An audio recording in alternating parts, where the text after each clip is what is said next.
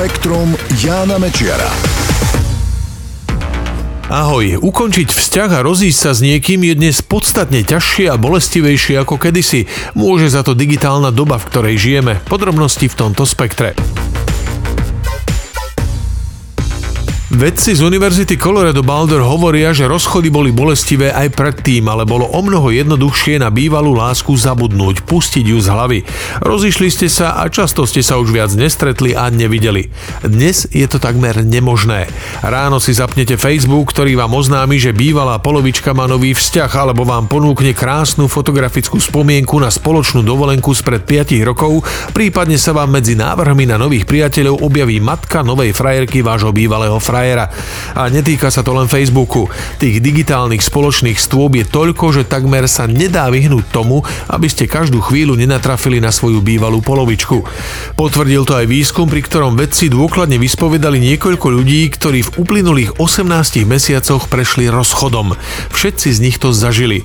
Aj keď robili všetky možné opatrenia, aby svojho bývalého či bývalú vymazali z online života, sociálne médiá im ich neustále pripomínali, často aj niekoľkokrát denne. Mnoho ľudí si myslí, že stačí, keď si bývalého alebo bývalú odstránia z priateľov alebo ich prestanú sledovať a budú mať pokoj.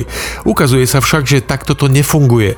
Nepomáha ani zablokovanie, pretože napríklad na Facebooku sa užívateľia stretli s tým, že im ponúkal priateľov a príbuzných niekdajšej polovičky ako potenciálnych priateľov.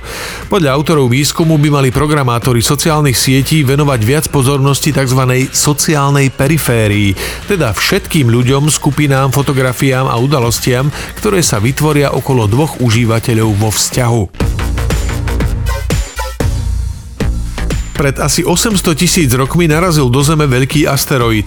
Vytvoril kráter dlhý 18 a široký 13 kilometrov s hĺbkou asi 100 metrov.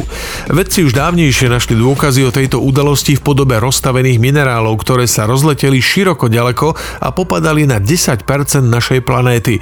Našli ich v Antarktíde, v juhovýchodnej Ázii, na Tichomorských ostrovoch. Akurát ten kráter nájsť nevedeli až doteraz. Tým geológov zo Singapurského pozemského observatória oznámil, že jeho stopy objavili v Laose. Doteraz bol neviditeľný preto, lebo v priebehu vekov ho sopka zakryla 300 metrovou vrstvou lávy.